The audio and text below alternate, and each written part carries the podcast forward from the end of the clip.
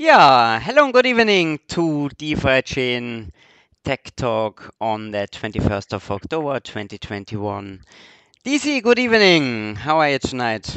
Hi, Mark. Fine. Perfect. Perfectly. really great. Uh, still a special setup today. Your background is not the, the known one. Not Uh, the so normal one. Yes, we had to everything a bit improvised tonight, but we wanted to bring you the latest and greatest uh, of the development around the updates for the new hard fork. So we said, let's do that even if I'm not in Singapore tonight. We brought a couple of guests. I think it's our largest tech talk that we've ever had this yes. year. Yes. So we have to juggle, we have to juggle with all the people who are coming on the show tonight and all the screen shares. So guys out there, if something doesn't go 100% smooth, please, um, yeah, my apologies up front already. We're gonna try to do our best. We've got some limitations with the software, but I'm sure the content is far more important than to have a perfect setup tonight. I would say we jump right in and introduce all our guests tonight. Yes. Let's do We that. can Let see. me see where are they? So they are all hiding here on the next scene. Here they are already. Good evening, gentlemen. How are you tonight? Hey, good to see everyone again. Hey, Hey, so cool, so cool to have you. So we've got we've got um, on the bottom left corner we've got um, U-Zyn. Everybody knows U-Zyn, of course, already. Then we've got in the middle on the um, lower row Fuxing. Fuxing is not the first time here as well, so he's like kind of a famous face in DeFi chain already. And then we've got more or less one of the newer additions. We've got Prasanna. I think Prasanna is your first appearance here tonight, right? Yeah, uh, this is my first one. Uh, Thank you so much, Lagmark. Uh, so Cool. S- excited to be on the show. So happy, so happy to have you on. You've been in the last in the last uh, Twitter Uh, space Twitter space. with with uh, U-Zyn already, where we discussed the EVM, and I think you made a really really great impression and good entry there already. But having your face on the show is really really awesome, guys. I think you brought a lot of updates. I'm sure you are super super freaking busy the last weeks and months to get everything on the road what you planned long ahead with the next big hard fork and with stock token trading and loans and whatever is coming. So it's really, we really want to give you the stage. Uh, U-Zyn, maybe explain a little bit how you want the whole thing to go down tonight, that people out there know what they have to expect and uh, what they have to, what they can focus on. Sure. Um, yeah, hey everyone. Yeah, the team has been working super, super hard for the Fort Canning uh, upgrade that we have been talking about for the last couple of weeks and uh, maybe even months. Uh, we are getting closer and closer to uh, to the date. So uh, it's just perfect that we have this tech talk today, and we're gonna uh, talk a bit on that. So with me today, uh, we have I, I have a Prasanna with me. So Prasanna is leading the blockchain engineering, uh, the uh, and he's gonna he's gonna cover uh, the the progress and uh, how's the testnet has been going. Uh, uh, as we also seen that quite a few of the community members have also been testing uh, loans and decentralized token on testnet as well. So that's really encouraging and thanks for uh, testing. Uh, and with some luck, I think Prasanna is gonna show us some some uh, live uh, demo on testnet. Let's see how that goes. Um, yeah, so we're gonna have um, so that's the first segment, and the second segment we'll have Fuxing talk about products to give an updates on wallets and DeFi scan and uh, Light Wallet. Or how does it gonna how, how's it gonna look like, and uh, what what kind of uh, what, what kind of plan are we looking at for the for the loan, and how does it work, and all that. Uh, and on the third part, I'm gonna quickly talk about Ticker Council. I think uh, a lot of the community members have been asking, uh, so how does Ticker Council work? Um, what what what does it actually do? And um, so I'm gonna cover a bit of that. And then the last and final segment, which I think is the most important, which is Q and A. So we're gonna really focus a lot of that uh, in this show.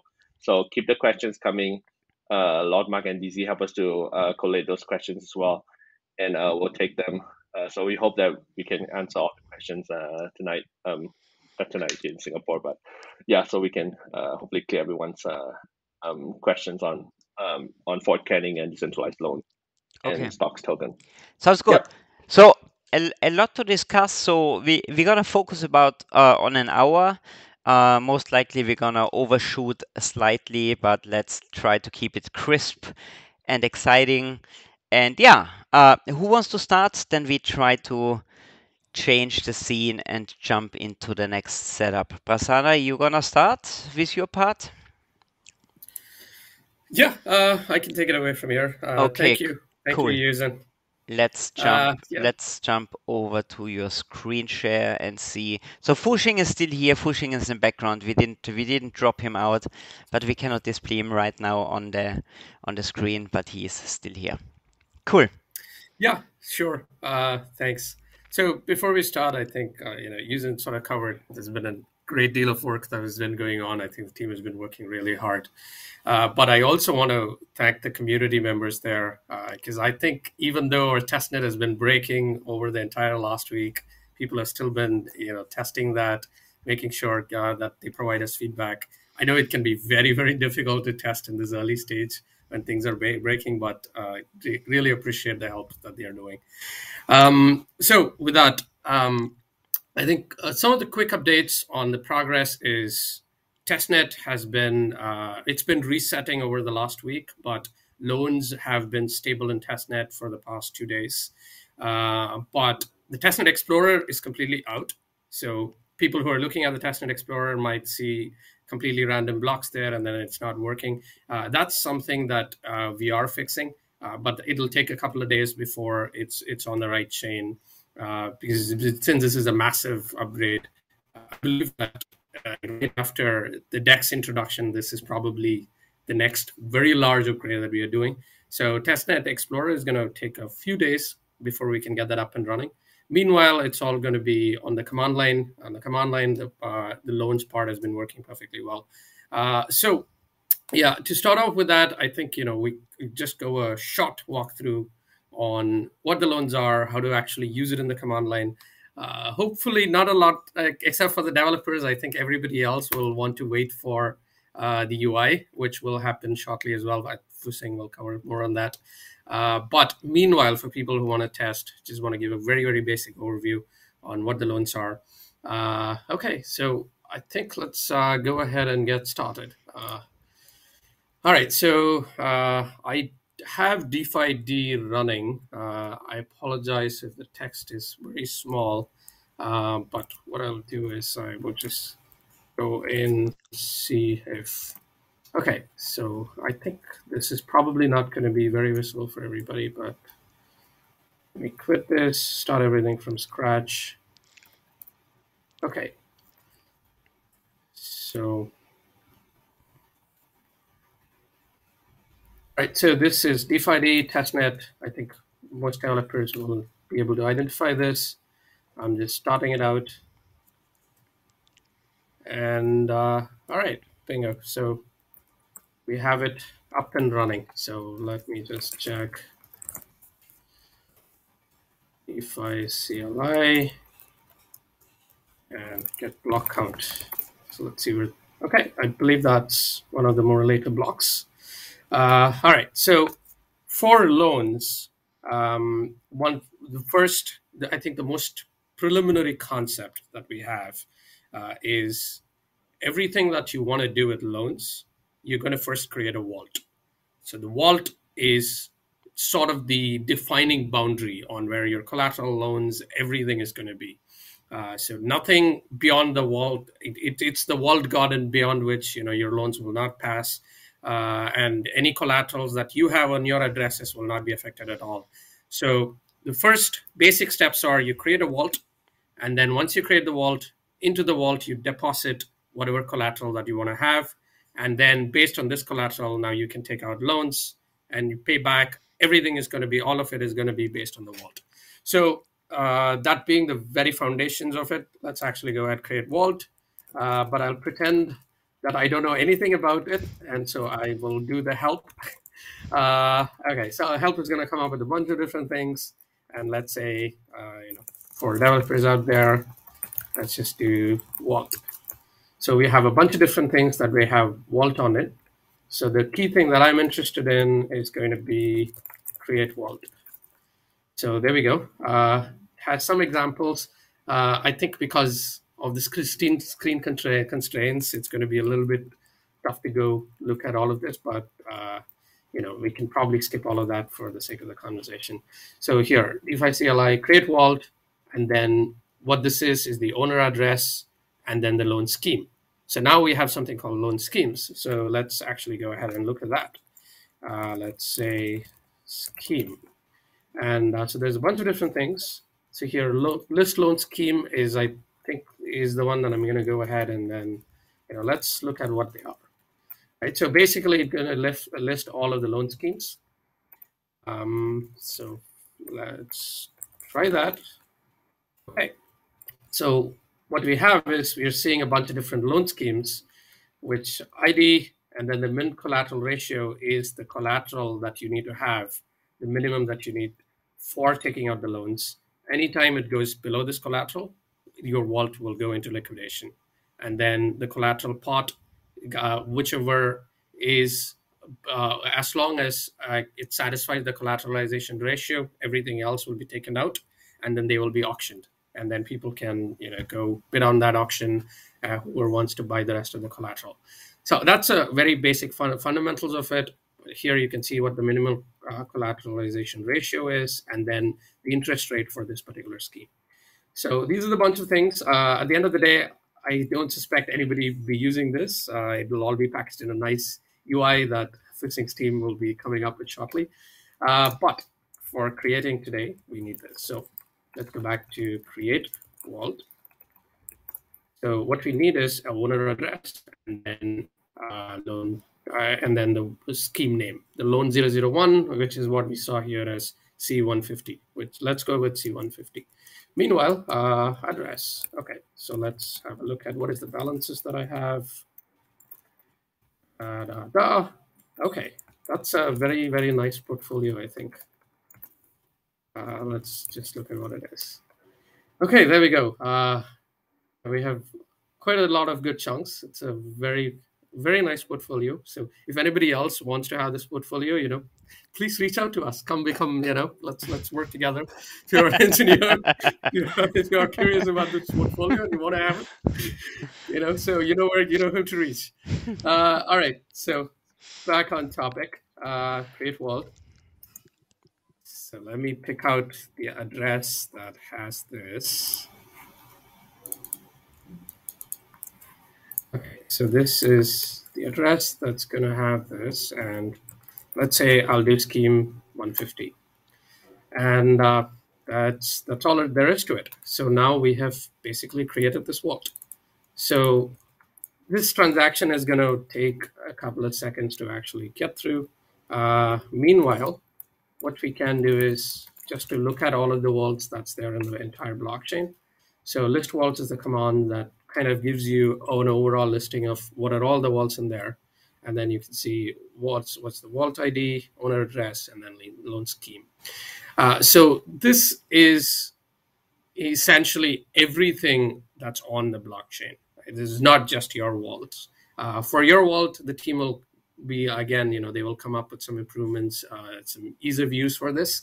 Uh, although most people are probably not going to care because they'd be end up using the UI anyway. Uh, so, but here, if I want to look at just my vault, uh, you know, so there's another command where you can do get vault, and then basically what you need is the ID of the vault. So um, since this is going to take a while, I think I should have, this looks like my address. So I believe this is an empty vault that I just created before the talk. Okay. Yeah, so this is the one. Um, so now let's say get vault and the vault ID. Now I'm able to see the vault that's been created, C150, and then owner address, blah, blah, blah. And then you have what the collateral amounts are and what the loan amount is if you have taken. Right now, we have not taken any, so there's absolutely nothing here. Uh, and so let's just do that. Let's go ahead and deposit some collaterals. And that very short, very short question, Prasanna. So creating a vault costs nothing, and I can. Oh yes. Or are there some costs attached to it? So could I just create like thousand empty vaults, or is there some mechanism in the background that avoids that somebody is doing this? It's a really good question. Uh, thank you. So creating a vault has very minimal cost to it, which is it's, it's essentially going to require two DFI and UTXOs. That's that's there, but the cost itself is just going to be one. The moment you create a vault, one DFI is going to be burnt, uh, which is essentially the fees for the vault, hmm. and the other one is going to end up showing as uh, end up add, adding itself as a collateral, and it'll stay in that vault until you close the vault. Uh, so whatever collateral you deposit, you would be able to take it back, but this one DFI will still be in there. And for that, there is another command called close vault, which is once you're done with everything, once you have paid back the loans, once you have withdrawn the collateral, then you go ahead, close it. At that point, you will get that one DFI back. Um, so I, this is essentially because vaults are something that takes up uh, that the network needs to handle handle it. So uh, there is a cost to that, which is essentially what this DFI being burnt is utilized there for. Uh, okay, so now let's get back to it. Let's say help deposit vaults. Let's do that. Uh, deposit to vault. Okay, so here we have a whole bunch of things. Let's see. Okay, so basically the simple signature is deposit vault, the vault ID, and then the from and to amount. Right. So and from and to is going to be somewhere on this form on a DFI, whatever it is. Okay, let's go ahead do just that. Deposit to vault. This is the vault ID. And uh, okay, so and then we have the address, which is going to be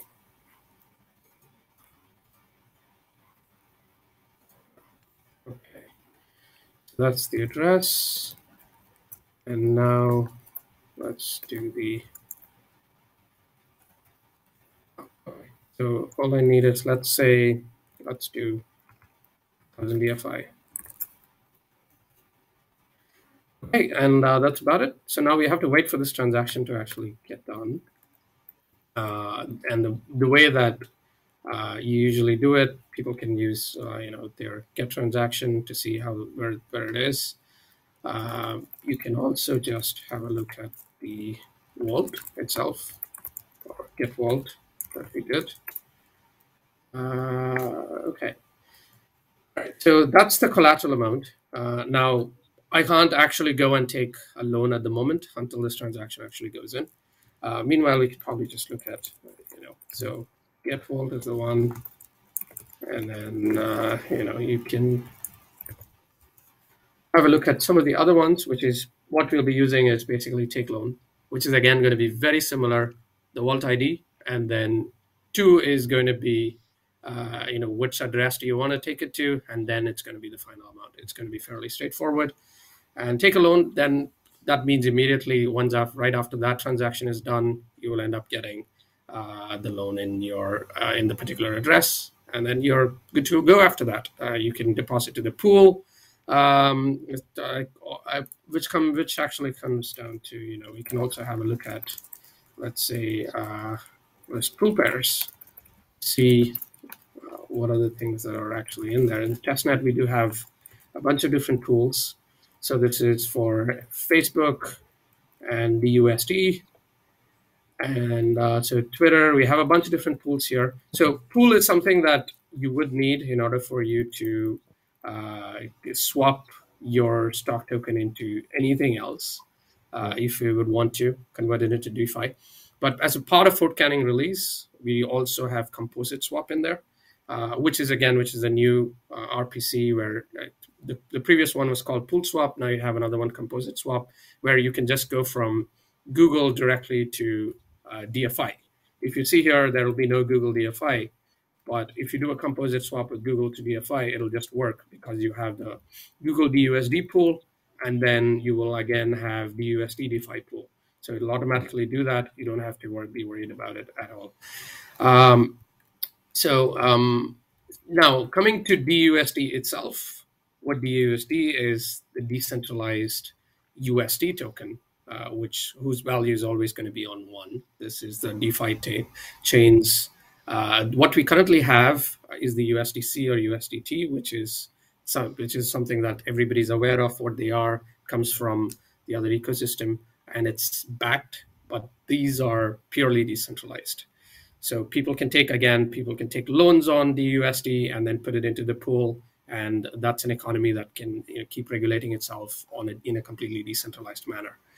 Um, and that's essentially what is used for uh, that backs all of the loan tokens. Uh, it, it, no matter you know which token that you're taking and however swap you do internally, it'll be utilizing uh, the DUSD ones. Okay. Um, meanwhile, hopefully the transaction is actually okay. now done. Right. It, uh, transaction maybe, done. Yeah. May, maybe one question to the wall. So uh, a lot of people are asking, can I put collateral into an existing wall step by step, and can I remove it also step by step, or is or must it be done with one yeah, transaction? Yeah. So. Uh, for example, if the DFI price increase, the collateral ratio also increase, and you want to remove some part of the collateral, is it possible? Yeah, absolutely. I think that's a good question. So, in fact, I can just go ahead, do the same thing again.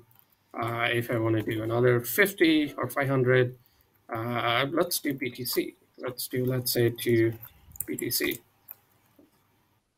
Uh, okay, so now here comes the interesting part. So, whenever you have a vault, that's the main condition, which is 50% of the vault is going to be DFI. Yeah. Right. So, Too as long BTC. as you maintain as long as you maintain that you're you can uh, you know take out anything else that you want that's not that's not already locked in loans as long as you mm-hmm. don't have a loan which that collateral is already being utilized for you can withdraw back you can keep depositing as many times as you want there is no restriction on it even after you take a loan you can continue to deposit collateral and take back the excess whatever you're not using mm-hmm. uh, hopefully that answered the question uh, okay so now we have about uh, da, da, da. Okay, so we have about 1000 DFI in there. So uh, now I need to deposit BTC. Uh, now I, I actually, this is a very ad hoc demo. I actually don't know what the price of the pool pair currently is. Uh, choose a, a small number, 0 0.01 or something yeah, like that. Uh, yeah. Let's see. There should we go. Work. yeah, it should work. All right. So that's the BTC again. Uh, okay. So get vault, it'll take a, a, little bit of time. So meanwhile, you know, I can just go ahead construct uh, something for the loans. Uh, let's go ahead and do that. Let's say uh, take loan. So basically it's a vault ID and then uh, essentially whatever loan that I want to take. So in order to go through what are the loans that you want to take, uh, a couple of quick tips is you can do uh, get loan info. So this is something that uh, it's it's actually quite a large output. So apologize if you're not able to follow this on the screen. Um, but basically, this has the loan tokens, the collateral tokens, the schemes, and then what is the total collateral that's there in uh, in the entire ecosystem. So it's just a one nice API, uh, one call where you can sort of visualize all of this. Uh, although I believe the team should be, uh, you know, refining this a little bit more so that it's not too noisy. Um, but this is one another one that you can use is list collateral tokens. Uh, so this is basically the tokens that currently are allowed as collateral. And you can see that's going to be at the moment on testnet we have DFI, BTC, and then ETH. And the factor is the one that determines uh, what is in the calculation of collateral ratio, what is the factor in which it's used. So on testnet, so these are not the real numbers that will go on mainnet. Of course, you know the community and the technical council will have to decide what these what the right numbers are. Uh, I think U-Zyn can cover that a little bit more later. Um, but yeah, for testnet, ETH is 0.5, so uh, you know it's uh, if you if you are depositing ETH, then you will have to deposit a lot more to satisfy the collateral. So that's collateral tokens, and then same way you have list loan tokens, and uh, now these are, I believe, the more interesting part. So you have DUSD, and then you have Twitter, uh, Facebook, Google, Tesla, Microsoft. So these are some of the things that we just put in there as seeds. So let's go ahead, take a loan. I, I think the transaction should have hopefully gone. Oh yeah, there it is. Okay.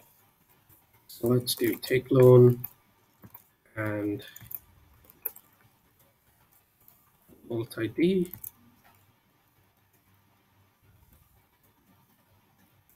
Let's do amount. Okay. So, all right. Any suggestions on what we want to take? Something within 1000 DFI. 1000. Hmm. Some Google, one Google. Um, okay, I think that should be, let's just do 0.5 just to be safe. uh, all right.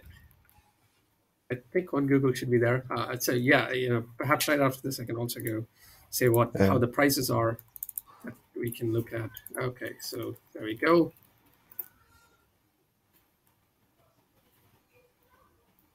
Amount. Okay, all right. There's an S, I guess. Amounts. Yeah. Yeah, I think that's All amounts. Yes. Beauty of live demo on an early product. Okay, so there we go. Uh, I think they were. Uh, yeah, Cloud is the thing that now done. And uh, let's wait for this transaction to be done. I think it should go fairly fast. All right. Uh, yeah, Okay. let's just wait a little bit. So, Ma- meanwhile, Yeah, maybe maybe a similar question here. Can I also change uh, the amount of the loan later on? So can I pay back a part of these Google tokens, for example, 0.1? Can I uh, mint more if the collateral ratio allows it? And also, can I change the loan scheme? For example, I start with 300%, and then the collateral goes down, and I want to change to the 150 that I will not be auctioned. Is it possible to change all parameters in a running loan? Yep, actually, pretty much. Uh, I think that's a fantastic question. You can pretty much most of the things that's in there, uh, as long as it checks out in the sanity factor. Uh, so, for instance, as long as your collateral ratio is satisfied, uh, yeah, you can you can take out more and more loan as you go, and then you can pay back more and more. So, loan schemes uh, loan scheme change exactly the same thing. As long as you have the sufficient collateral for it, you can go ahead and change uh, the scheme. And uh, if you are going from a lower collateral to higher, you know you need to put it in there, uh, put it, make sure that collateral is there, and then switch it. If you're going from higher to lower, then at the end of the day, your interest is going to increase after that. Uh, you know, you just end up paying back more. But yes, you can you can do that at any point in time, uh, unless and otherwise your vault is in liquidation. Then you know a lot of these things are sort of paused until uh, those are gotten out of it. Uh, but yeah, I think that's a more complex scenario where there are going to be a lot more caveats. Uh, I think you know we'll, we'll sort of document that, or if there are specific questions, then we'll take it there. Uh, meanwhile, okay. So okay, there we go. We actually have Lonis done, and uh, yeah. Um, okay, so meanwhile, I think uh, one of the important things that I would like to just touch on here is how is the how does the pricing actually happen? I think that's one of the key things uh, that we need to understand. So the way that we're doing pricing is uh, oracles are con- consistently publishing the prices, and oracles uh, at the moment, I believe they're publishing every 15 minutes or so. Uh, and again, these are parameters that the community can change. Uh, and in fact, I believe it would also be decentralizing it even more, bringing it by governance uh, after the Fort Canning update. Uh, but now the oracles are publishing the prices, and then each of these prices gets aggregated, and now the aggregated price is locked every single hour. So every 120 block window, roughly every single hour. So 120 blocks, you have the lock, and that is basically you can even list price, and these are the ones that I suppose the community should already be familiar with. These have been there for quite a while. Uh, but now the newer ones that we're introducing is uh, list fixed price interval.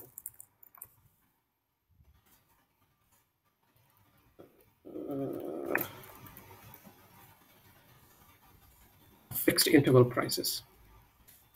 That fixed fixed interval price. Okay. So here, one of the things that you can actually see is, um, yeah, so the active price block, this is the one where it gets locked. That's essentially where the current pricing is.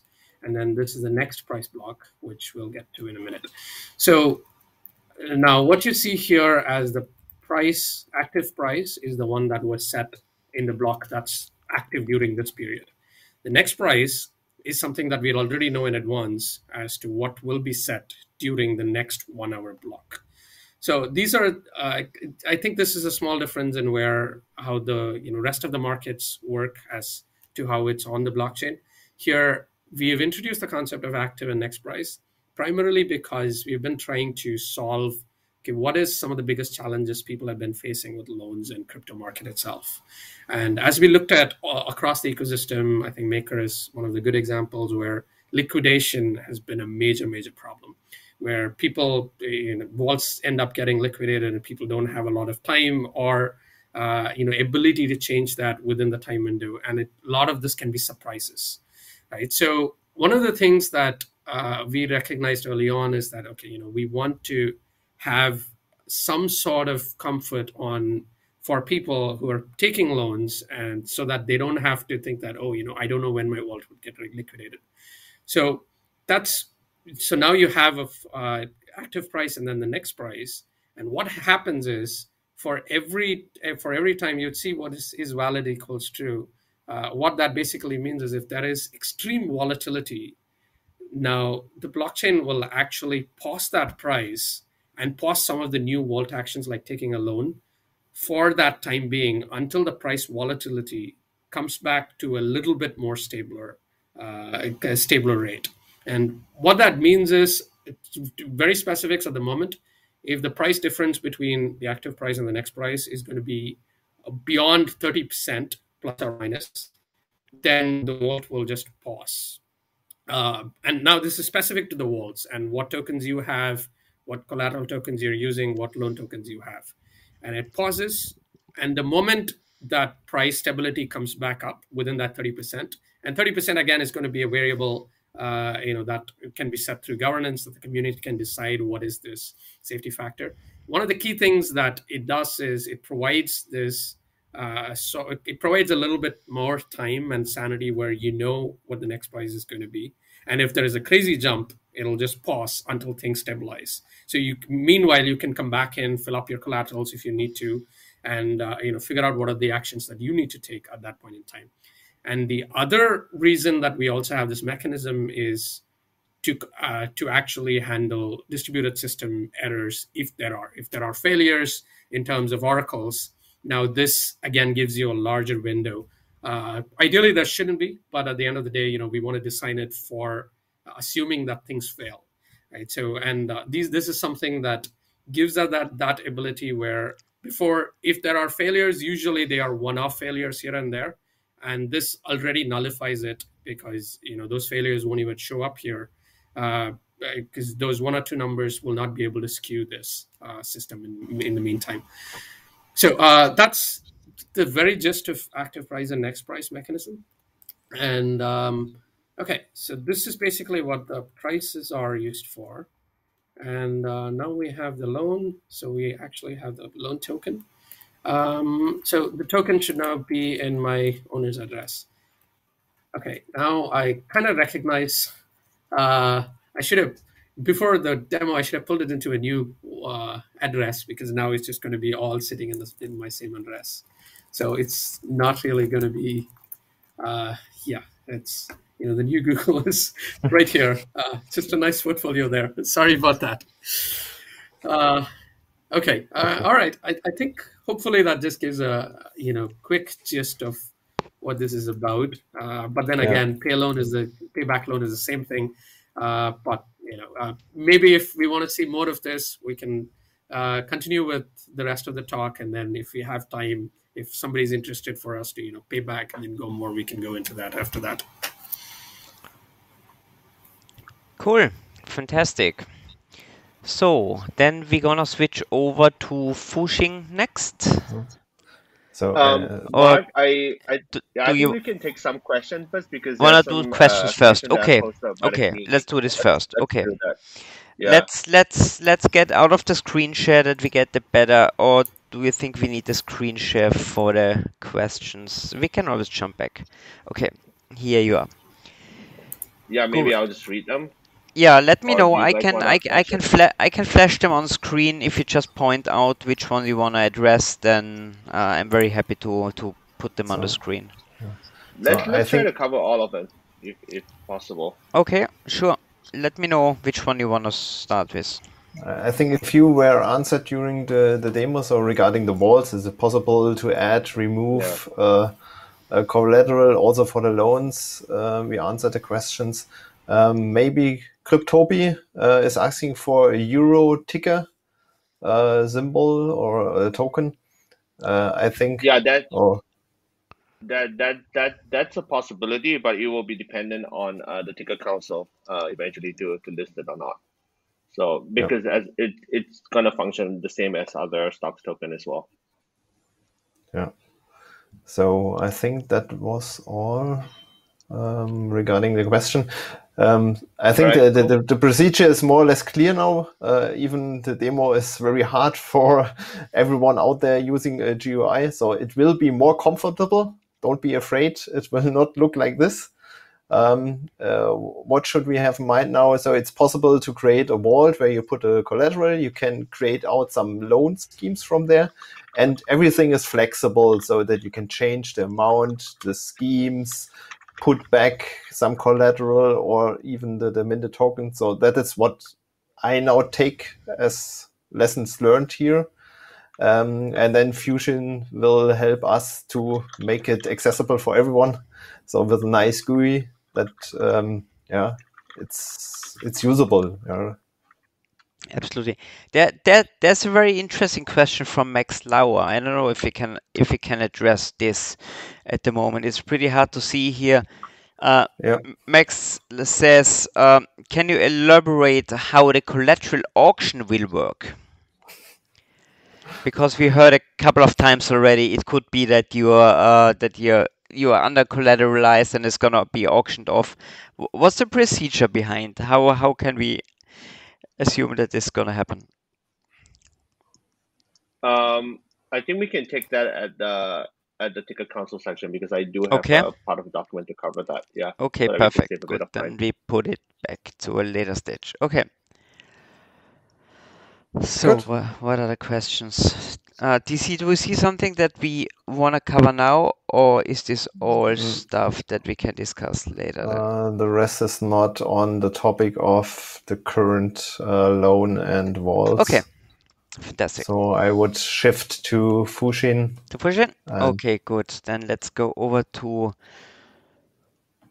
Fuxing. So let me just exchange. So we're gonna put Pasana Prasanna. Sorry, we have to send you to the green room. then we bring then we gonna bring use then we gonna bring Fuxing in here. Here he is, and we have to exchange the screen share as well to where is Fuxing's screen? Here we go. Fantastic. Okay, let's go, buddy. Looks good. So hello everybody. So this is uh, October. So I guess this is the October edi- edition of the DeFi chain product. So this week covering wallets, DeFi scan, and loans. So how does loan looks like on the GUI side? Yeah, that's what we're going to cover today. But I think the first thing that I really want to talk about is DeFi scan. So I think most last, especially the last few weeks, we're going a lot of iterations upon the DeFi scans. We finally have a home We finally start showing transaction details. So now we can actually uh, sort of see how each tokens uh, move, how each uh, HTLC get created, how each transaction move, how each pool pair transaction travels from so. So this is what DeFi scan was uh, created for, and we are sort of approaching that target, and always continuously trying to iterate to a better uh, scan of what uh, DeFi chain is about. So recently we introduced a homepage which uh, will be iterate upon, and when the uh, decentralized loans actually comes in, we are going to features how loans will look like and how different rewards and different collateralization rates looks like. uh, on different loans that different uh, users within DeFi chain actually took out. And within the transaction page itself, we also start viewing individual transaction details. So currently, I think we have more than 19 transaction covering from uh, pool liquidity, account to account movements, and different uh, various aspect of the DeFi scan. So yeah, and also search functionality. So I think saying all this is uh not really help. So which is why I actually prepared uh sort of a demo. So the demo it's sort of covering what I meant by this kind of updates because it's hard to really see them unless I actually show it to you. So we have the blog page, we have the scan page. So now you can actually uh, search, let's say, or let's say I want to look at the Genesis block. So we can do that. And you can see the Genesis block. So now all the transactions can sort of backtrack all the way to Genesis. So one of the transaction that uh, we have actually in our DeFi space. So we have the UTXO layer and essentially we have the accounts layer, basically the state management. So you're looking at those uh, set Oracle data. So how does the Oracle data comes in and how does the Oracle data enter into the ecosystem? So with that, how does the loans price uh, when taking out loans, how does your vault price, uh, how what which oracle influence the vault price? So now with the transaction ID itself, and you can actually see the oracle setting the data that ultimately influence the aggregated data of that loan. So that is for set oracles. Then after that, for next we have actually the pool swap. So this um yeah, so you can actually see during this transaction that happens uh, October 21st, which is quite recently, you can see that someone uh, do a pool swap from DFI to LTC with a max price. Now you can see that. Then you can see someone adding pool liquidity. So uh, pool liquidity has been added from this uh, this share into DFI into a BTC share with this uh, ratio. And now you can see uh, account to account transaction. So from to an amount being moved from the account to account uh, can even see, uh, so it's not just for DFI. So let's say we have a BTC being moved, you can see, and also you can actually look at when someone say that this transaction ID, you can actually see like the movement between the transactions. Yeah, and even masternode creation, you can see this masternode being created with 20,000 DFI being logged in. I think I think the last one, uh, sort of the HTLC. So what I think ultimately what DeFi scan is about is actually like scanning the idea of what is actually happening in the blockchain. So a transaction comes in, but a transaction is always linked to the previous transaction and always linked backward. So you can the ledger continuously change back to the Genesis chain. So let's see the HTLC, you can actually click on the HTLC transaction to look at the Summit HTLC transaction. So someone offered this and someone got claimed. Then you can obviously go back to see the offer transaction and see someone making making the offer for that current offer, and the offer itself is then created by this offer, which is for one BTC and the expiry of 300, 3,000 blocks. So that's DeFi scan. So ultimately, that's where we're going to and how we are going to iterate towards that idea of ability to see the entire DeFi chain ecosystem within one page. But yeah, so that's it for DeFi scan. I think moving on is DeFi chain wallet. So where are, where are we today? So DeFi chain wallet, which was released today. So we added the unified DFI layer. So what this means is uh, we simplified the UTXO and DFI auto conversion. We also introduced the biometric authentication since the last time we spoke, and also like an in-app knowledge base of roughly what DFI is about and how to use different features within DFI. So constantly trying to listen to what the community says and trying to improve on the app and ultimately make the whole DeFi chain experience easier to use as we progressively improve on, on the features. But I think all this doesn't really uh, shed light on what you're going to look at, but so which which is why I'm just going to jump straight into the centralized load. So what personality trying to share for 40 minutes essentially could be compressed down into 10 screen. So that is the idea of building products. So blockchain is difficult to uh, understand, especially when you look at the transaction ID and uh, look at how everything move within the ledger. But the product side, we try to make it easier to, for you to understand. So within this 10 set of screens, it's briefly going to describe the experience that you will take on when you use the decentralized loans on the DeFi chain wallet. So as Prasanna mentioned, so when you don't have a vault, you create a vault. So the action will be very simple. So whenever you create a vault, you can choose your collateralization ratio, which then uh, determine your interest rate.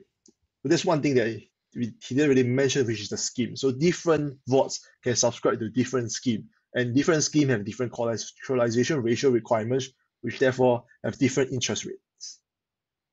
Once creating that vault allows you to then deposit your collaterals into the vault. So that's the next screen. So this is a vault. So you requires collateralized uh, to use the vaults. So you have to then add collaterals. So if you created a vault that requires a 150% collateral ratio, so if you want to take up, let's say, $1 of USD, you have to collateralize $1.5 worth of DFI, for example, to then take up the loan. So once you hit below that collateral ratio, you will go into liquidation risk. That is the idea of the vault. So let's say you want to add uh, one DFI and one Ether. So the action will be very simple. We just be entering the amount. As long as you have the amount within this wallet, then you can continue and create the transaction and broadcast that transaction in the light and in a seamless way. And finally, taking out loans. So once you have the vault and you have the vault created, you can take on loans. So loans will be displayed in a screen once you once you have the vault created, you can sort of browse the different loans that you can create. create. And obviously, each wallet itself can have different vaults. So you might want to have different vaults for, let's say, uh, one vault you want to use it for uh, 150 collateralization ratio. And another one you use it at 200% collateralization ratio. So you can have different scheme, and then your different votes can have different uh, scheme and different factor. So within this vote, let's say the users deposit 56% DFI, so you can actually do a quick understanding of what this uh, votes has. So there is the collateral ratio of 400%, which is considered safe. Then this is made out of DFI, decentralized uh, uh, And back a BTC, and then with an active loan of Tesla. So this ratio is deemed 400% and deemed safe. So then we have an indicator that shows that. And then how much your loan worth and how much your collateral worth. And finally, yeah. So that you can also look at the current price of the. So as as Prasanna said that each moving window in the decentralized loans has a one hour moving window. So we sort of implemented this uh, design that Prasanna mentioned, which is so this is the current price now. And when you click on the next price, what will your collateralization ratio looks like in the next hour? So you might want to then, let's say, add collaterals or remove collaterals or repay loan or borrow more. So as you can see, you can add, add collaterals, repay back the loan, borrow more. So yeah, as long as you don't go into the 150% ratio, you will consider safe and you can continuously take action. You can remove and continue smaller. So as the price continuously shift, you can perform the action as in which uh, you think that best suits your uh, loan application. Yeah, so that's about it, mostly for the fashion wallet. And the loans, uh, I mentioned that it won't come out to support the full node desktop wallet. However, once you take out the st- stocks on, once you take out the loan, the loan itself can be then deposited to the PooPass, which is the decentralized exchange. So on the Light wallet and the desktop wallet itself, the moment we have it out, anybody can trade decentralized Tesla stocks. So yeah, so that will come pretty soon. So the stocks trading itself will take place on the existing DEX that we already created on both full node desktop wallet and the Light wallet. So we are looking at some somewhat of a mid-November timeline. We already started building the UI as the protocols has started to stabilize and testnet testing has undergo. So yeah, we're looking at somewhat uh, estimated timeline of maybe mid-November. Yeah, that's about it for DeFi chain and products. Great. So a lot of people like the UI. So I have now a better better feeling what the the loans and walls looks like, uh, not the command line thing, which is uh, really hard to understand. But it looks awesome. it's it's great. Uh, looks uh, nice interface. Everything uh, more self, more or less self-explaining. Um, great. DC, I, I, I see this pattern, right? They, they, they play this always, always very, very smart. First, they let, last time they let U-Zyn play on the command line. Now they do let Prasanna do the hard, hard work on the command line. And then Fuxing comes in like the knight in the shining armor and says, Guys, don't worry, we've got you covered. We built you a nice UI. It's all gonna be so easy. I see a pattern there, absolutely. So maybe one question from the chat just right now. Yeah. Um, you mentioned that on the desktop wallet the loan will not be available. The question now was DEX is available. Yes. Will it also be possible to liquidity mine on the desktop wallet if I buy the tokens? Yes. So you you can do that. So because the, the DEX is built on the same DEX that we have. So we don't need to introduce any new features on the loans uh, on the desktop wallet. So yes. Fuxing, I uh, short question. You said when you showed the different vaults and you said this vault is considered as safe. So are there kind of tags that tell you this vault is safe, this vault is not safe, this vault is super dangerous? Are there different criterias how they're gonna be tagged? Yeah. So right now we are designing, especially in the sense of highlighting at risk um, vaults and moving it up. So whenever you look at your vaults, so obviously what I'm saying that the DeFi chain uh, wallet will support this uh, experience. On the DeFi scan itself, we also will support this idea of looking at your own vaults. So you don't have to open your app. You can actually look at it from a decentralized perspective directly on like let's say a, a phone that is not connected to uh, private keys. Then can you can actually actively monitor that, that vault and see the ratio and see whether you are at risk. The same API will be then exposed to anybody that want to build an application on top of that. So if let's say you want to monitor uh, your collateral ratio and get a daily update, someone can just use the API that we're going to be exposed pretty soon to then just send you a text message. So yeah, the community can, so, can develop however mechanism they like above the decentralized loans. Understand. Okay. Cool. Yeah, so I think Telegram bot is coming for everyone. One hundred percent. Cool. Good. So much more insight. Fine. So, what's next, U-Zyn? Last part. Your part? All right. Okay. Yep. So, let me try to take this quite quick because it's been quite a long session. You yeah, need I'll to share my screen as well. Screen, screen share yep. as well. Okay, let me try to go back here on the screen share. Then we're gonna exchange the screen share here.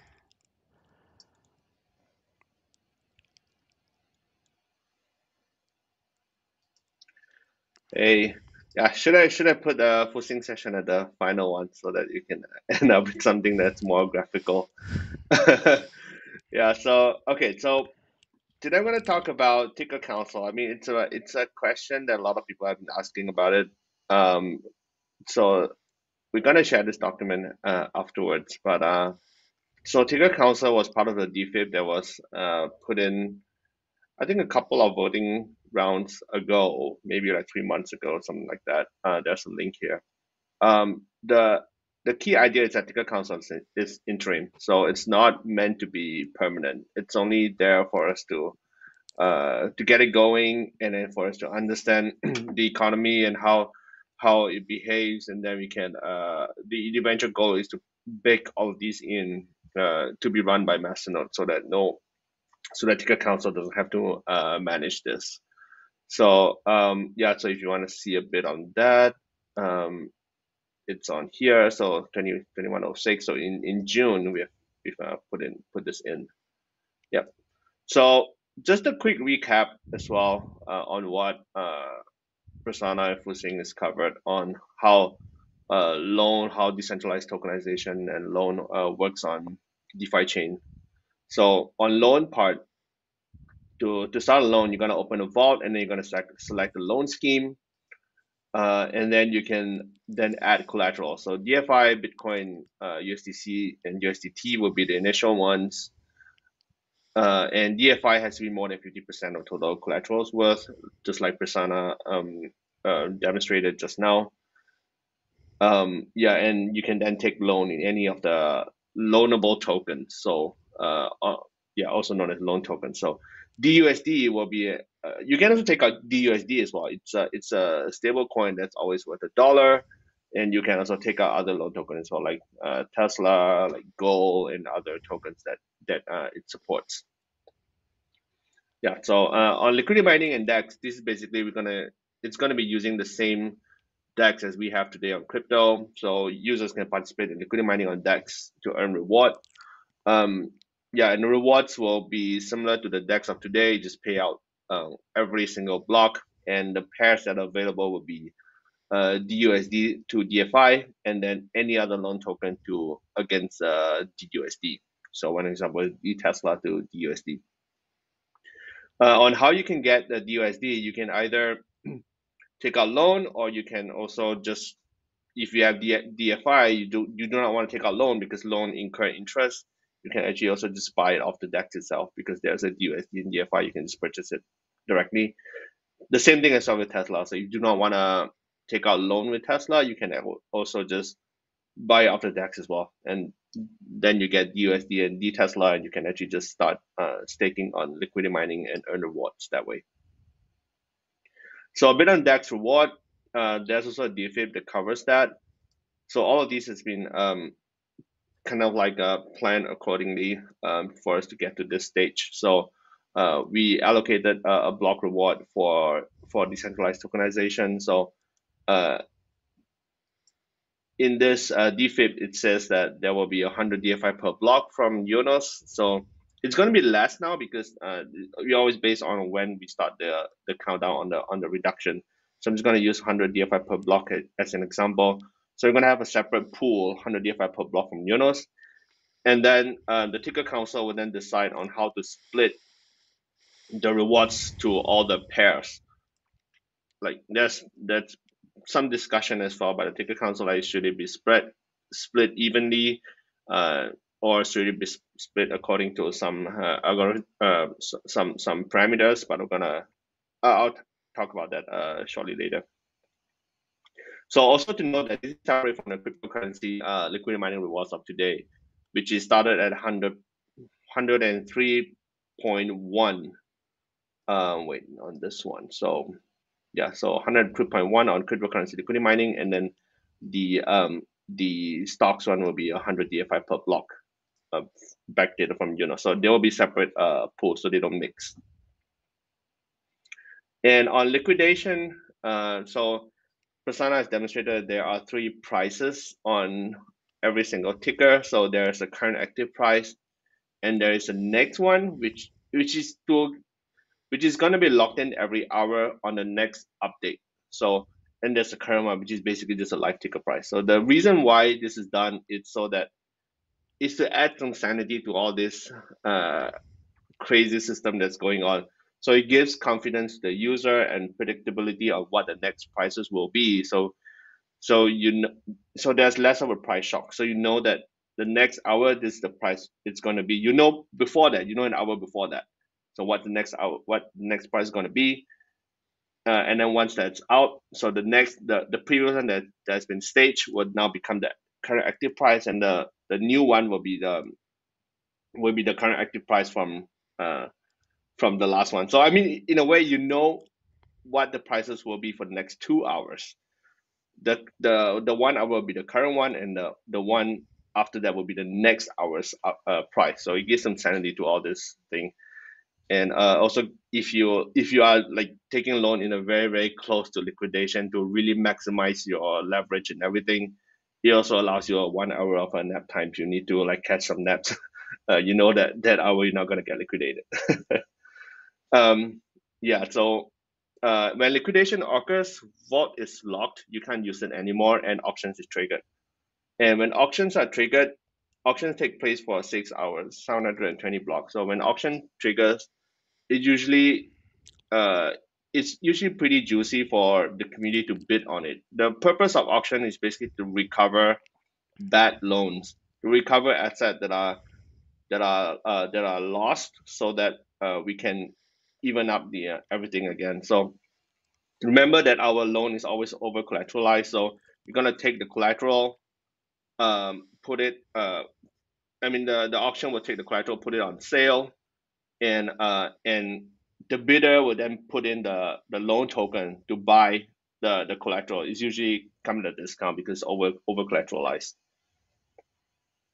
So next part, I'm going to talk about. I uh, hope that that gives you an idea about about loan and decentralized tokenization. So we're going to talk about what the Ticker Council do. So there are five functions of Ticker Council.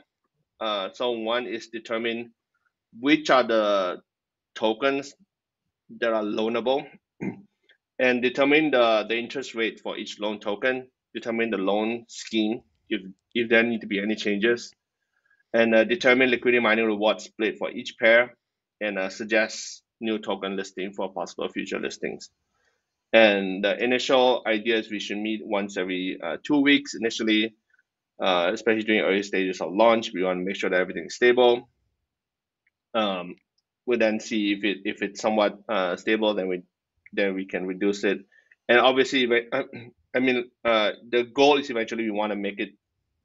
Uh, we want to do what we take a Council. So it's only I want to remind that it's only an interim solution. So excuse me. So determine tokens for loan. So Ticker Council should be deciding the loanable token based on the following criteria. Uh, we can't list any token that that committee want. Uh, one of the reasons because we need to have stable price feeds from the Oracle. So Ticker Council should refer to the price feed that's available uh, on chain, which DeFi can provide a UI to. You can you can look into that, and based on the historical price, excuse me, to see how stable it is. And if it's stable for the last, let's say, couple of weeks, then Ticker Council can decide that okay, we're gonna list that token, and uh, the community can start taking loan on that token. And obviously, we also want to make sure that and Ticker Council should also make sure that uh, the token is popular. We don't want to list some token that's obscure and no one knows about and doesn't create any interest from the community. So the second part is determine loan token interest rates. So when the loan tokens are listed, we need uh, the Ticker Council needs to decide what is the rate for each loan token. So they're going to be default to zero percent uh, at launch. So all loan tokens will be zero percent. Um, and the criteria on to increase or to decrease the interest rate, uh, it's based on the how how far the token is traded on the DEX against the market price. Um, if you look at the economic side, the loan token anyone can create it out of uh, just by locking a collateral, and then you put it on the DEX. And the trading on DEX is independent on the actual token price. So there has to be a mechanism to to kind of like bring the token price to the actual uh, trading price in the real world because then uh, then that token will then represent the actual real world price. So the uh, the way to to to control or to to influence a certain action is by uh, by altering the interest rate. So if the token is traded lower than the actual price, then the ticker council might want to increase the interest rate for that particular token so they increases the um, the demand for that token because if the interest rate interest rate increases then the borrower will then have to um, buy back the token plus the interest to close up your loan so um, that increases the demand and also decreases the the um, the attractiveness of taking out loans and uh, so if you want to put in um, liquidity mining like initially, if the interest interest rate is so low, everyone's gonna say, okay, uh, we don't have to buy the token from the DEX because I can just lock in DFI, lock in Bitcoin, I get to mint this token. So why would anyone buy from the DEX? So the interest rate is the one that discourages you from always minting. So you would have to decide, okay, should I buy or should I buy from the DEX? So uh, this will be the determinant factor for the ticker council to decide if a loan token's interest rate should be increased or decreased. And uh, for this, you can think about this as a micro uh, interest rate for each token. Um, maybe maybe one one question from the community here was also how is the DEX synchronized with the external markets? Yeah, because it's independent. You mentioned, and um, we as the humans has to do it. Yeah, we have to do arbitrage trading, and the overall control mechanism are the interest rates, yeah, where you can control if there are more minted or more bought on the DEX, and that's how it will work hopefully. Yep. Thanks, DZ. Yes. Yeah. So it, it will be determined by ticker council to on on altering the interest rate to to uh to encourage a certain certain uh, market reaction. I mean, there's a if you look at this, there's a possibility of putting it in a feedback algorithm to kind of like take the price feed and then take the DEX price and then just alter the interest rate uh, automatically. There has been some uh, protocols in the on the large, larger DeFi space that does it. Uh, there has been some risk as well that's involved in that in that model because uh, the DEX is um, you can easily manipulate the DEX because you can just do a larger trade and then influence a certain direction and then therefore it triggers a certain reaction uh, by the algorithm. So human is actually a bit of a especially at the early stage we need to we need to understand how it works first. So human would actually be the one that's a bit safer and uh, also, I also want to point out that a lot of these uh, are um, are inspired from MakerDAO, which until today, I mean, they've been launched for many years now, and probably the most stable one uh, out there in uh, in in this model. Uh, until today, they're still using the uh, the um, human method. They use the DAO, so it's like the DAO you propose, and then you take a vote on on governance token of what the interest rate should be. So similar model as this one. Yeah. So depending on severity of the situation, we obviously we do not want to create a, a, a shock on there's a sudden interest rate. So in, interest change. So the ticker council will try to provide at least seven days of lead time on rate changes, un, unless it's so bad that it has to be cut short. So it's not a hard hard rule, but uh, usually there should be at least a one week of lead time on on rate changes. So uh, it should be announced first, and then we'll uh, then change it um, after seven days. And on the macro side of things, so we have the loan scheme. So these will be the initial launch loan scheme. So they are in the pink paper. Um, so the more collateral that you have, the lower interest rate that you pay. Uh, the less collateral that you put in, then the higher interest rate that you have to pay. Um, yeah, so the ticker council will also need to decide if these needs to be changed, like uh, or should we add a new collateral, or should they add a new loan scheme, or should the interest rate uh, needs to be altered. So uh, this is more on the macro side of things. So if the loan tokens are collectively traded at lower than the actual price, then there's no point of increasing interest rate for each of the tokens. So you can just actually increase the loan scheme interest rate across the board for this will then affect all loan tokens. Uh, and if if you see that um, the that's the there's so little interest on minting token because the interest rate is so high, then you might want to lower it as well to increase the attractiveness of minting tokens again. So you you always have to play around with this uh, interest and uh, and for MakerDAO, so there's uh, always interest rate uh, changes uh, along the way. It's not really that frequent, but there are interest rate changes along the way. So think about this as a macro uh, interest rate across the whole decentralized lending system, and same as before, there should usually be at least seven days of lead time or rate changes to prevent uh, like a shock on this. Yep. So uh, yeah, so the fourth part is determine liquidity mining reward split for each pair. So we have 100 DFI per block that that is to be uh, distributed to all the uh, DEX that, that are to be listed. Uh, so it then needs to be decided on how it should be split. So the ticker council will also decide on uh, how it should be split basically just a proportion on the share of the 100 DFI per block. So it will loosely based on implied volatility of each ticker um, because we obviously like if it's highly traded then probably the reward should be higher and if it's a more stable one uh, then it should be uh, less because we don't need that much that much liquidity for a token that's super stable um, yeah so ticker council will then work out a spreadsheet to make this transparent and uh, share the idea on how how this can be done and um, and um, yeah, and once it's decided, then there should again be at least seven days of lead time on the rate changes as well. I mean, on the reward changes for for each pair, so that um, the community has a lead time to plan ahead and move your funds uh, if you want to close a loan or move it to different pools if you want to. Yep, and the final one suggests new token listing for possible future listing. So there have been a lot of uh, requests from community members as well. What what the community wants.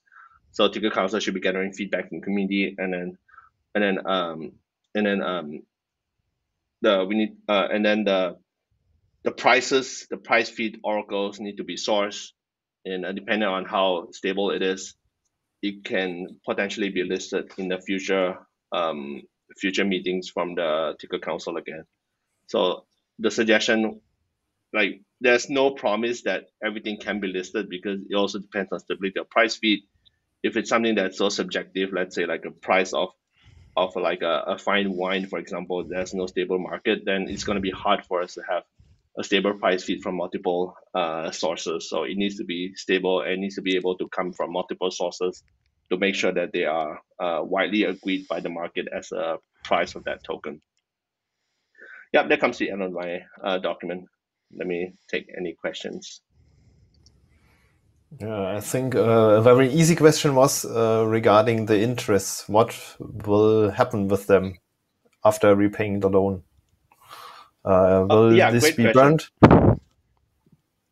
Uh, yeah, great question. So when the interest, um, yeah, when the interest are paid back, they will be burned. So they will be converted into DFI. So if you take out a loan of Tesla, uh, and you have to pay back the interest in Tesla, uh, and the original principal amount will be destroyed because that's the, the amount that you take out when you repay back, they will be destroyed.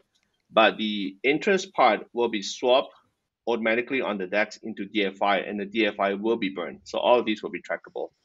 And DZ's dashboard, I'm sure, will be able to show all this, uh, how much is being burned. yeah. Um, maybe, Mark, you can switch the scene back to our uh, five-person view. Another question was regarding um, the before we start creating the vault, if there is a possibility to choose the operator space. So in the pink paper, I think it was mentioned that uh, there could be different operator spaces providing loan schemes. How's the current state here? Um, yeah, for the operator, there currently is only one operator space right now, which is operated by the Ticker Council. Uh, and the idea the direction is uh, instead creating more uh, operator space, why not we have one that's operated collectively by Masternode as a DAO? So I think that's the direction that I think it makes more sense in uh, in the whole direction of DeFiChain in general to push this decision onto onto Masternodes uh, as a DAO. So a lot of governance decisions in the future will be collectively decided by uh, DFI holders or the DFI masternode. So I think that makes it a, a lot more decentralized. Mm-hmm. Okay. Uh, a question before also Larry Brave, uh, so scroll a little bit up was um, regarding liquidation. Yeah, if the complete market crashes, what will happen? Uh, the auctions can they be run? What is the scenario falling below the 100% maybe. So uh, a lot of people are afraid well, what will happen if no one will buy the vault. Prasanna, you want to jump in on that? yeah, at the end of the day, uh, yeah, I, I think the um, yeah the whole economics is it's the free market economics at the end of the day, right? So uh, once if such a scenario were to happen where you're talking about you know, everything sort of crashes uh, then I, I, one you know that's a very highly speculative scenario but but i'm happy to still walk through it as well because i think it's it's important to kind of think through that exercise mm-hmm. right? So uh, but like let's let's assume that happened right? So now all the vaults are going to go into liquidation. Okay so now what happens to that now there is a free market now; people can go buy that, and as time goes by, it's on a more and more discounted price, right? And it's uh, it's very unlikely, I would say, that it happens in such a way that like everything crashes. That does not make sense, right? So everything to completely crash because something has to go up, right? That's it, the overall free market economics has to it has to balance itself. Uh, so if things don't get taken up in auctions for a very long time, I would expect that the discounted price in which you can get a lot of these things are going to be something that's very valuable for a lot of people and it's, it's a, it creates an opportunity in there. And but in order to overall uh, in order to maintain that sanity is where i think the ticker council early on comes in as well to kind of see what these variables are and what are the knobs that we can you know interest rate again like as we talked about in terms of dex right? I think it's an important knob. And again uh, uh one of the things that i also like to look at is all of these knobs it's very all the pieces are in there to automate in the chain as well. But we don't specifically do it uh, because of uh, you know the human factor being in there. Is that sanity check for us to uh, even at least in the early stage to learn all of these economics to see what in our chain what is the ecosystem is and then make a decision based on that after we have seen uh, it and it's time tested in a way to so to speak I know this doesn't exactly answer the question, uh, but hopefully sort of paints some picture on it. And uh, if anybody else has anything to add, uh, please go ahead. I think I've, I have the feeling we, we're to have to learn a lot on the way in putting all these things really into a working product. Uh, I think all the puzzle pieces are there and we know theoretically how they work and we see the code in the background is fully functional and the user interface is more or less ready to go. But all these fine tuning things, I think there's gonna be a very steep learning curve that we can that we see how can we influence the things and how can we move it in the direction where we want to be. And uh, I think there is no there's no right or wrong from the very beginning. I think we have to learn and improve the system over time, step by step, right? Because this is something completely new. And uh, yeah, I, I don't expect to. I mean, guys, I've got highest highest expectations, and and and you've got my highest trust on all these things. But I think we're just gonna have to make adjustments on the way and see how we can influence it and push it in the direction where we think it's the right way to see. How do you see this, U-Zyn? No, yeah, that's that's precisely we we have to take this one step at a time. So we build all the pieces now, build all the me- mechanics, and we have to see how it behaves. And that also drives that also helps to drive the next part of the evolution of all these on chain because when it when it gets fully on chain, it's out of our control. Mm. Like no one, like yeah, it's out of ticker council control. No one's able to control it if uh, if something goes wrong, the algorithm, algorithm feedback it's it's problematic, or we make some wrong assumption, then it's completely uh, like it, yeah, you can't you can't do a emergency like increase of interest rate or anything like that. So you have to put in a proposal and then you have to vote for it. it takes time to to to get uh, to get uh, effect. Yep. Absolutely, and that's why I think this this in intermediary stage before we go all full in, fully automated, fully on-chain governance.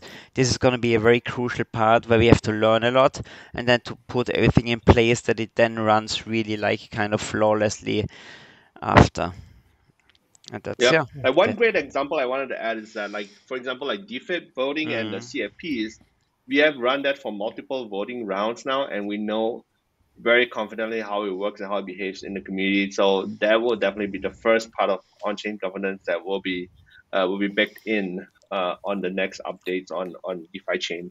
So uh, even on-chain governance, uh, it will it will be uh, incrementally more and more decisions and more and more uh, algorithm, uh, more and more decisions that can be baked in into into the consensus part. But obviously, like for example, like CFPs, all of that is so so it's so clear now how the process works. So it will be it will be started with that, and then as we as the ticker council also see and the community understands how the loan works, then more and more of that decision can also be baked into the uh, on-chain mm-hmm. governance as well. Yeah, that that that that's a very example, uh, very good example. But it took us about a year, right, to really become confident with the CFPs and all the process in the background. So Yeah. I think everybody has to give us also now a couple of weeks, a couple of months to be more confident with this new product before we can let go and send it out into the space and make it fully automatic. I think Mhm. that's that's very important. It cannot happen just tomorrow, right? Yep. Okay. Maybe one last question, not related to the to the assets and loans, uh, which is coming in the community several times, also on the news show. What's about the atomic swap? Any point, yeah. updates? Any status information? Uh, Is it We'll see. coming in future? Yeah, so as much as I want to push it out early, but we only have so much resources. So I think I think especially we, we wanted to focus on the decentralized loans. So actually we move too much of our resources to decentralized, decentralized loans that we don't have uh, much progress since the last time we spoke. Yeah. So the, the trajectory is the same. So like whatever we say, like how we're going to build it is the same. I think most of the communities you can actually see the transaction. People to use like CLI, but the CLI is hard to use. Yeah. But it's not as easy as it is to build the UI. So we're taking a bit more time on that. So, but it will come in future. So your working is just a priority issue. Yeah. So Uh, you moved it a little bit back. it, it will it will be a very it will be very it will be a very important component because I think what makes the DeFiChain ecosystem is we have the DEX to swap. Uh, Yeah. but the ICX provided another way for you to swap outside of the DeFiChain uh, ecosystem directly with the decentralized like Tesla.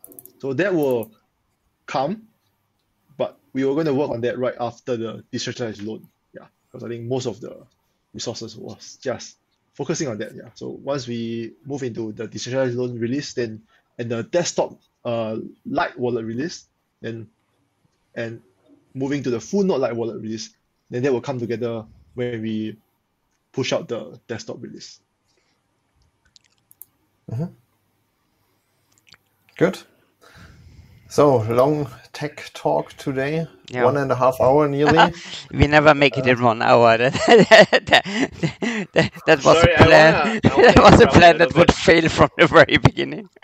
yes, U-Zyn. Sorry. Yes, uh, Sorry, I want to interrupt a little bit. I think there are some questions from the from the Twitter space as well. I want to get to them because I I asked in Twitter if anyone Okay. wants to have any Okay. questions. So I just want to make sure I answer answer them as well. Wait, let, let me read the uh, the chat right now. Uh, so just want to make sure that I that we take on as many questions as possible. So Super Duper is asking about uh, two product related. So will I be able to see how many tokens I buy uh, when when you do a DEX uh, before a swap? And the second question is how can I delete unused address from my wallet? Maybe uh, Fuxing, maybe you can cover these two. Sorry. So one is first is how uh, when when when you use a DEX, how can I see? Uh, how do I know how many tokens I get? And the second part is can I delete any unused address from my wallet? Okay, I guess that that question comes on the full node wallet because the deleting of address is not a feature that we have on our light wallet yet. So yeah, so I don't have an answer for that because we wanted to focus more on the new uh, tooling that we have to move to the new environment. So once we move to the new tooling, yes, the new uh, address systems. Okay, this is actually very tricky. So if actually you look at the code in the, the address system, once you own an address, you can't really delete an address because it's part of your entire uh, hierarchical keychain. So even if you want to delete it, but if there's a transaction that happens in it and fill up that address, it will still becomes part of your address. So the only way to actually delete an address in the crypto sphere is actually move to another mnemonic seed uh, because that's how the uh, mnemonic seed works. But about the DEX, so I, I, if you have saw our other repos, we're actually working on uh, the product side to index the transaction of the swap at the exact price that happened. So especially when you look at um, automated market maker, you don't know the transaction until the transaction get added to the transaction block, and then the sequence itself determine the price. So we are working on indexing the price deterministically that happens within each transaction. Yeah, so that will come pretty soon. And that was uh, already in the uh, pull request that we created, but we just again we were so excited to work on the decentralized loan that we focuses we focused on the decentralized loan for the past few weeks. Yeah, thanks, thanks Fuxing. Yeah, like um, the the atomic swap is taking a little bit of a break right now because uh, the the goal is to to get the client out for decentralized loan. Um, yeah, so on the Twitter space, um, I just want to quickly cover this. Sorry, this is quite long. Just want to make sure I we cover all these questions. Uh, so Lucas uh, asked on Twitter, uh, Lucas Osterheider. Hopefully, I don't read that name wrong. um, yeah, how will loans and stocks token appear on the mainnet directly after the upgrade? Will they be directly available via GUI for the first few days, or only through CLI? So, um, so the idea is that after the hard fork uh, is successful, the ticker council will, will start to convene, and then uh, we'll decide on an initial uh, um, listing of the tokens, but it should not be started before the GUI is ready, so that like it, otherwise it's only like the developers or the, the the more technical people are able to get them. So that's gonna be not that's not gonna be cool. So it should be able to uh, open up for everyone at the same time uh, with the uh, GUI wallet ready. Yep, and there's also a question on roughly the timeline. So I think Fuxing covered that on his talk, which will be on mid-November. Uh, that's the target right now for Light Wallet. So which means that we, uh, if the if the upgrade is successful for uh, in the coming weeks, then uh, the Light Wallet uh, it's expected to be. Uh, I mean, targeting mid-November to be ready. So we'll then start uh, when once the Light Wallet is, is done. Um, let me see. Yeah, I think that's roughly it, I guess. Yep. Hope I don't miss any questions. So uh, yep. yeah, maybe I can just take. Uh, I've been seeing, uh, yeah, looking at the community. I think stock splits are something that kind of repeatedly right. came up in the community. Yep, good point. Uh, yeah. So the way that we've been thinking through that uh, is, uh, you know, essentially we've been trying to I, I, think it sort of ties back into how we are thinking through everything else in terms of knobs that we can move around as we learn. Stock splits is one a very important problem but at the same time from a technical implementation point of view it's a straightforward problem to solve. There are a few different mechanics through which we can use it. We can either rebalance it or we can use utilize something like oracles uh, which changes the multiplier. So there are multiple ways to do it and each of them are fairly straightforward. But I think the we want to sort of step back and ask the question as to how do we want to approach it on the ecosystem as we see how these are being used.